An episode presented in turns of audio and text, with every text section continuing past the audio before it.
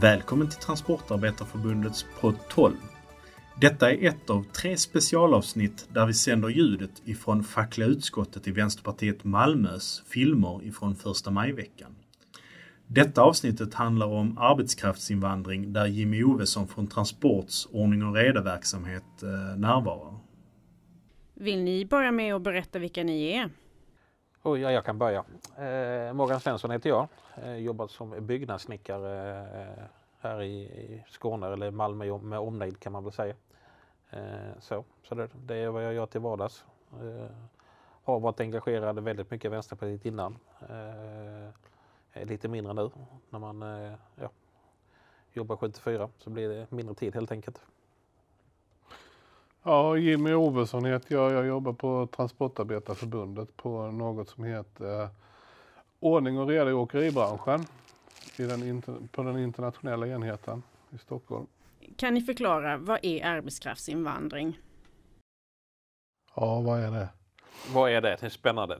Nej, arbetskraftsinvandring handlar alltså inte om arbetskraft som kommer från Europeiska unionen utan det handlar om, eh, när vi pratar arbetskraftsinvandring så handlar det om arbetskraft som kommer utanför unionen och eh, så helt enkelt söker arbetstillstånd eh, i Sverige.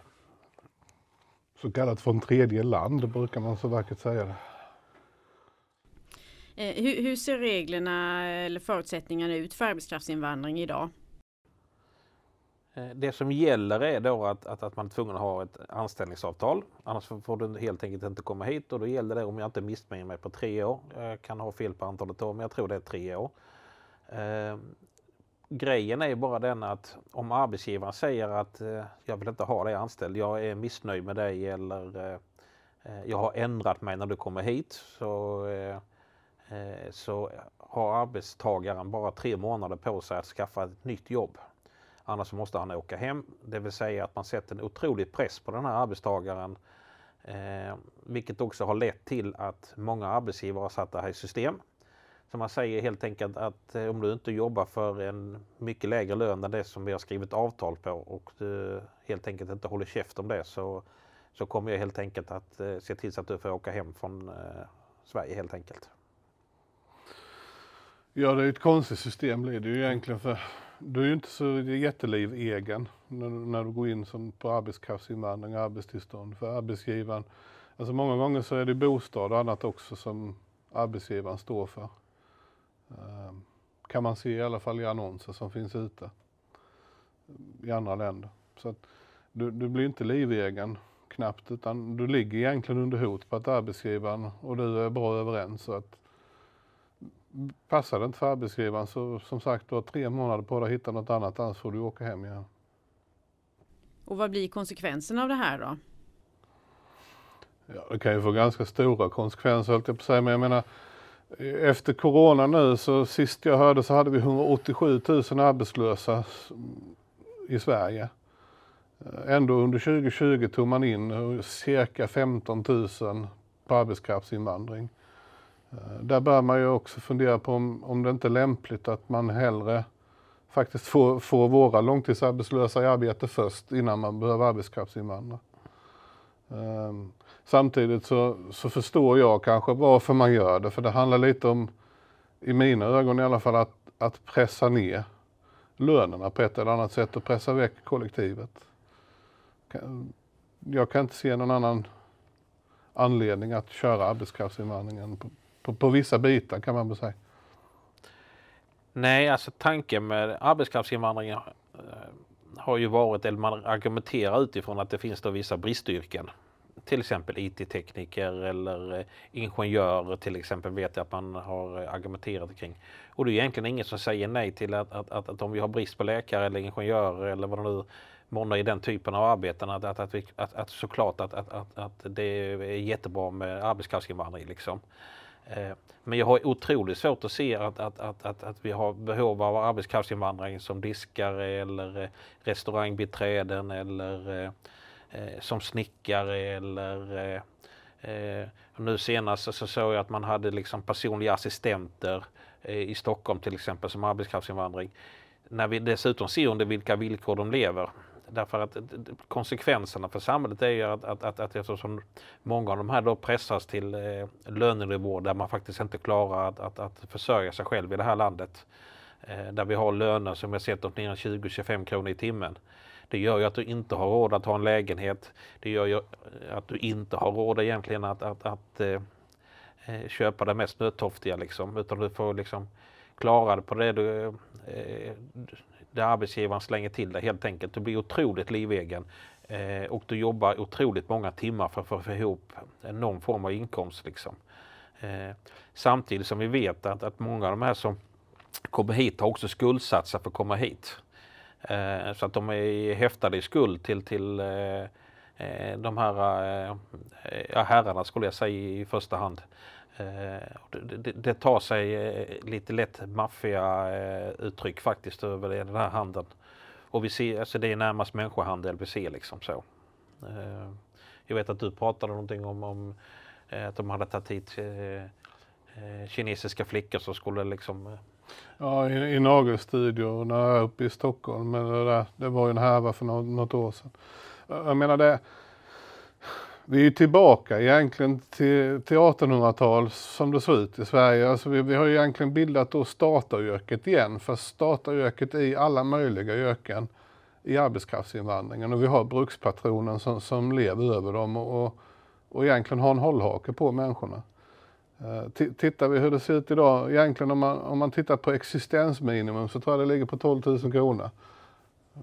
Under det får du inte har, alltså det existensminimumet. Tittar du på, på Migrationsverket så 13 000 är lägsta lön för en arbetskraftsinvandrare. Eh, och då ska man leka med tanken om du kommer från Indien, Pakistan eller var du kommer ifrån. Det är ju inte så att du tar med dig pinnstolarna från Pakistan på flyget hit. Utan du ska kunna bilda dig ett boende och för 13 000 vet du fasen om du klarar det. Nej, och gör man då lite matte. Har du 20 kronor i timmen så brukar man ju räkna att det är 160 eh, arbetstimmar i, eh, i månaden ungefär. 20 kronor i timmen det blir 3200 kronor i månaden i så fall om man nu skulle jobba enligt 8 eh, timmar och 40 timmar i veckan. Liksom så. Nu vet jag att de jobbar fler timmar men det krävs ju otroligt många timmar för att du ska komma upp till eh, detta existensminimum. Mm. Eh, alltså dygnets alla timmar räcker inte till ens. Eh, Nej. det är förfärligt alltså. Ja, och så finns det sådana här konstiga grejer med eh, man kan bli certifierad utav Migrationsverket. Vilket gör att då får man en snabbspår in i hela migrationsprocessen och hela arbetstillståndet. Då, då har du 30 dagar, har Migrationsverket på sig att svara. Plus att det då finns företag som hjälper till i den här processen. Alltså det finns företag, så om jag som företagare vill plocka in en arbetskraftsinvandrare så hör jag av mig till dem så hjälper de mig i processen att söka arbetstillstånd och hitta arbetskraft och alltihopa. Och det är väl inget system vi kanske ska ha på 2000-talet i Sverige.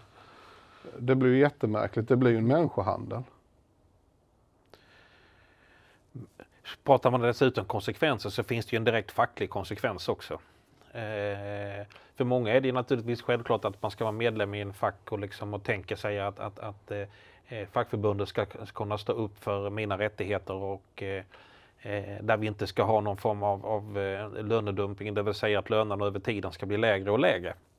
Men eh, om snickaren eller eh, lastbilschauffören eller eh, den personliga assistenten ska konkurrera mot människor som jobbar för eh, 3-4 tusen kronor i månaden så får du onekligen otroligt svårt att upprätthålla löner och villkor på arbetsmarknaden. Eh, vilket i sin tur eh, leder till eh, eh, det, det, leder till stora samhällsproblem helt enkelt skulle jag säga därför att, att, att vårt samhälle liksom kräver helt enkelt eh, att, att vi har höga inkomster. Liksom. Så vi ligger på en levnadsnivå och en, en, en, en, eh, där det kräver att man har en viss typ av inkomst helt enkelt för att man ska kunna klara sig i det här samhället. Liksom. Så att kunna betala en hyra, eh, eh kunna betala sina lån om man har några sådana, liksom, eller sin bostadsrätt eller sin villa. Liksom. Men att konkurrera med löner, liksom, så när vi pratar liksom, eh, eh som motsvarar kanske en tiondel av, av, av eh, en normal inkomst. Liksom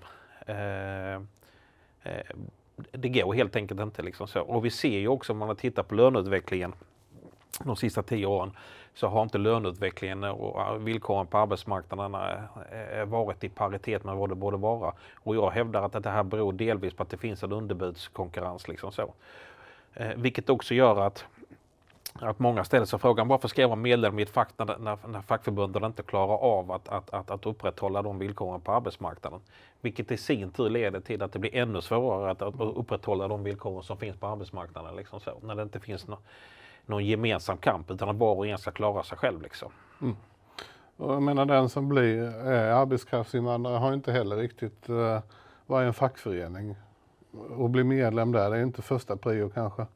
Vilket gör att det är svårt för oss att hjälpa, hjälpa den som är arbetskraftsinvandrare.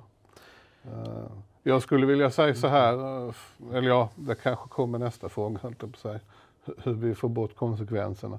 Men, men eh, alltså, det måste regleras på ett helt annat sätt. Fackföreningarna idag får ju yttra sig när det gäller arbetstillstånd. Det kommer yttrande till, till alla fackföreningar där vi kan svara vad vi tycker och hur, hur, vi ser på det, om det följer kollektivavtalet och annat.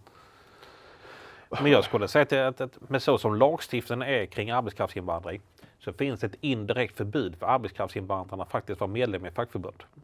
För fort han skriver in sig i ett fackförbund så kommer han få kicken och åka hem. Ja. Alltså hans incitament att vara medlem och driva den här typen av frågor är ju noll. Eh, och det bör man ju betänka liksom. I ett land där, där trots allt eh, organisationsgraden är hyggligt stor liksom. Och där man ser det som en självklarhet liksom så. Eh, vi har ju till och med personer som tycker att det är medmål, medmänsklig rättighet för att vara medlem i ett fackförbund. Det tycker kanske inte jag, men, men, men, eh, utan det är trots allt en medlemsorganisation. Men, men, men Eh, men det säger någonting hur man ser på liksom, rätten att vara medlem i ett fackförbund. Liksom så. Men om man då skapar lagar och regler som gör att, att, att människor faktiskt inte eh, kan vara med därför att man helt enkelt eh, blir straffad för att vara med. Ja, och de konsekvenserna finns ju, så är det ju. Alltså, åker du hem efter tre månader, eller har du tre månader på dig att hitta ett nytt jobb, när fan håller du käften och jobba?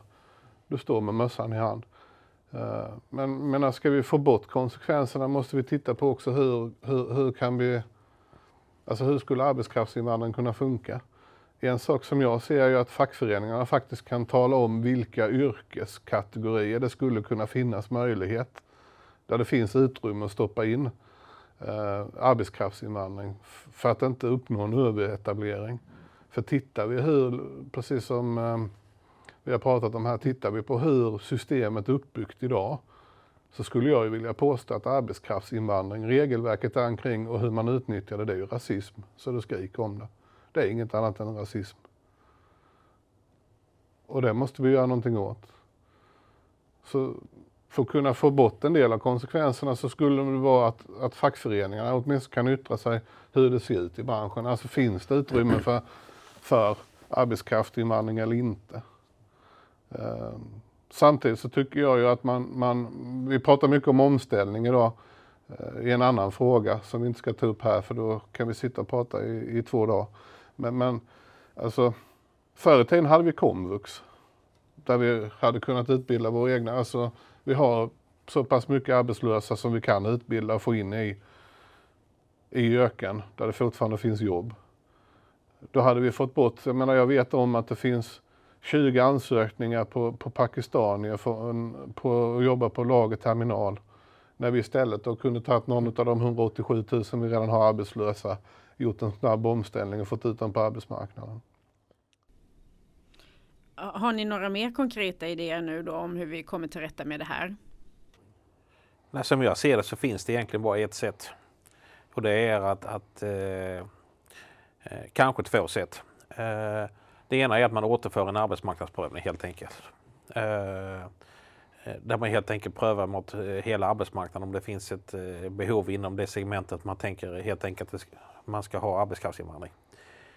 Alternativt är att man faktiskt sätter en väldigt hög eh, lönesumma. Om det nu är så att man tänker sig att det är läkare och, IT-tekniker och annat liksom så, så eh, och inte eh, folk som vi heter, ska plocka bär eller eh, jobba i restaurang eller eh, och så vidare. Liksom så, så får man ju sätta helt enkelt en väldigt hög lönesumma. Liksom så. Men det är ett mindre bra sätt att göra det på. Det bästa sättet är helt enkelt att pröva mot arbetsmarknaden. Liksom så. Eh, det är det enda sättet jag kan eh, komma på. Liksom så. Och som jag ser det så behöver fackföreningsrörelsen eh, lyfta den här frågan mycket hårdare och mycket mer och mycket tydligare och, och villiga att ta strid för den här frågan. Därför att som jag ser det, som vi varit inne på, så, så bygger det här dels rasism och det bygger eh, skapar liksom en utveckling där vi får lägre löner och sämre villkor helt enkelt. Eh, och sist men inte minst, vi kan ju inte ha människor som eh, befinner sig i landet och eh, eh, lever långt, långt, långt under existensminimum. Liksom. Det är inte värdigt liksom så. Utan alla människor som kommer hit och arbetar ska naturligtvis jobba på samma villkor som eh, alla oss andra. Ja, så är det ju. Alltså, det, ja, jag har inte mycket mer att tillägga. Men, men alltså det, det är en social dumping som det ser ut idag. Det, det är inte värdigt att kunna ha det. Vi, vi är ett land som har klivit ifrån det, där vi själva faktiskt eh, hade utvandring på grund av de villkoren som det såg ut i Sverige och hur ekonomin såg ut i Sverige då. Då är det inte meningen att vi ska ta emot folk i arbetskraftsinvandring och egentligen skapa en framtid för dem som vi själva levde under på 1800-talet. Då skapar vi oss själva eh, andra slags medborgare, alltså en andra klass medborgare i Sverige. Och det ska vi inte göra, utan precis som... Um, oh, nu glömde jag bort mig, vad heter det? Morgan. Ja, precis som Morgan säger här så, så, så reglerar det på ett helt annat sätt. Antingen så får det kosta. Eh, om vi har det, det arbetskraftsbehovet så eh, blir det ju ändå en lönekostnad som är ganska hög. Så ser vi ju själv i Sverige annars. Visst, det är kollektivavtalen som styr lönen, men, men är det ett bristyrke så brukar det oftast ligga på, på lite högre löner. Ehm, eller prova det mot hela arbetsmarknaden. Det är enda sättet som finns för att kunna eh, reglera detta och kunna få vettiga konsekvenser ur, ur det.